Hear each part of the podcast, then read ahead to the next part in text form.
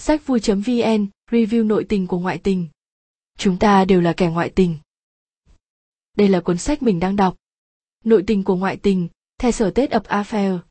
Set in Infidelity, tác giả Esther Peze cách đặt tựa sách khiến mình nghĩ, chắc chắn chuyện ngoại tình luôn ẩn chứa nội tình gì đó khó, hoặc rất khó giải thích xoay quanh ba người. Người phản bội, người bị phản bội và người thứ ba. Mình đã thắc mắc tại sao tác giả chỉ gọi là người thứ ba thay vì kẻ phá bĩnh, hay tệ hơn là thằng con đê hóa ra, ngoại tình không đơn giản như mình nghĩ, và người thứ ba đôi, khi đã cứu vãn mối quan hệ của người phản bội, và bị phản bội, phá nát thì không có gì để nói rồi. Trước khi nhập nhằng vào cuộc, bạn có từng nghĩ ngoại tình là những việc sau đây không? Một trong hai người nhắn tin tâm sự với người khác, có thể là bạn thân, đồng nghiệp hay người lạ mới quen. Một trong hai người đảo mắt vào bờ mông, cặp ngực người khác khi ra đường. Một trong hai người xem phim người lớn khi người còn lại không có mặt ở thời điểm đó. Một trong hai người có suy nghĩ đen tối khi đi chung hoặc xem hình người khác. Một trong hai người còn vương vấn tình cảm, lưu giữ hình ảnh của người yêu cũ. Nếu ai trả lời là không hoặc không đủ không đúng không phải thì sai rồi nhé. Tất cả những hành động trên đều là ngoại tình, chỉ có điều là chúng thuộc ngoại tình cảm xúc thôi. Những điều trên có thể mình và bạn đều mắc phải, ngoài việc giường chiếu hẳn hòi thì mới gọi là ngoại tình.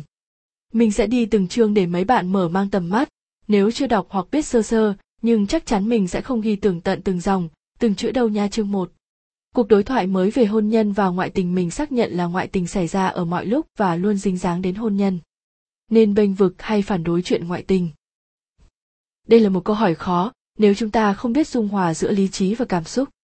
Chuyện tình yêu vốn dĩ phức tạp đến nỗi không thể phân định rạch ròi tốt, xấu, đúng, sai thì chuyện ngoại tình làm sao có thể.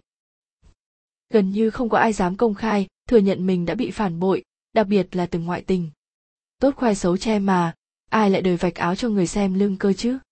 Ngoại tình là câu chuyện có trải nghiệm khác biệt của hai hoặc nhiều người trong suy nghĩ và cảm xúc.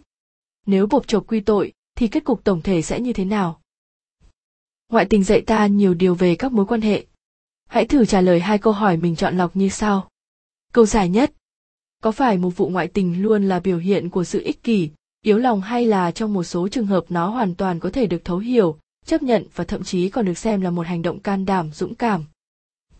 Câu ngắn nhất. Trung thủy là gì? Chuyện ly dị từng có lúc phải hứng chịu rẻ bỉu ô nhục. Nhưng ngày nay, chọn ở lại khi ta hoàn toàn có thể rời đi chính là nỗi ô nhục mới. Đôi lúc ly hôn vì ngoại tình là chuyện tốt cho hai bên dù rất đau khổ, nhưng liệu đó có là điều đúng đắn nhất? Chúng ta cố phủ nhận những gì đã có với nhau, đốt ảnh cưới, cắt đứt liên lạc, còn cái này ở nhà mẹ, mai ở nhà bố. Chính việc phán xét nặng nề và hà khắc chuyện ngoại tình đã khiến ta không thể hiểu sâu sắc, đồng thời đánh mất hy vọng và khả năng tự chữa lành cho mình hoặc cả hai người trong cuộc. Chương 2 Định nghĩa về ngoại tình ngoại tình không có định nghĩa cố định, đặc biệt thời đại số còn khiến việc định nghĩa trở nên nhọc nhằn hơn. Xem phim khiêu dâm, dùng ứng dụng hẹn hò, còn liên lạc với người cũ. Liệu có phải là lừa dối không? Bản thân chúng ta luôn đầy mâu thuẫn.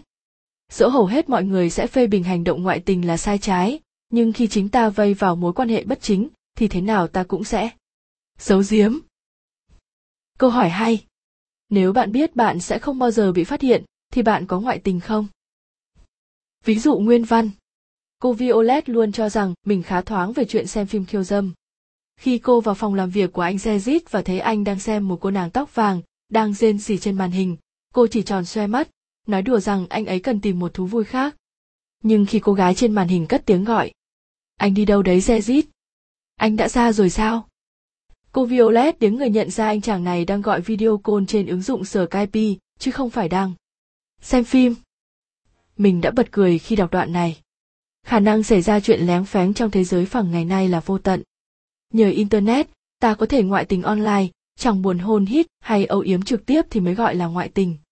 Chẳng ai tí tưởng thổ lộ rằng tôi đã ngoại tình vì chỉ cần ta bắt gặp cảnh giường chiếu của người này với người kia hay đọc những tin nhắn mùi mẫn qua lại nhiều năm trời tức chuyện ngoại tình đã rõ mười mươi.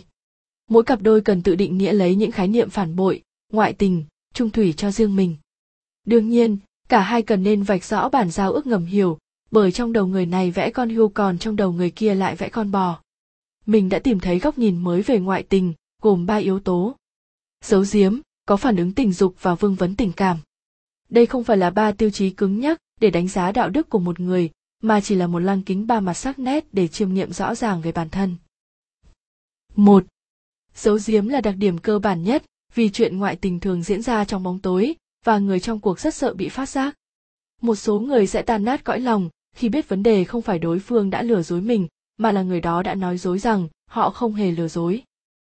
Ờ, mình tâm đắc câu này lắm nói đến ngoại tình là phải nói đến các bí mật. Thế còn sự riêng tư cá nhân thì sao?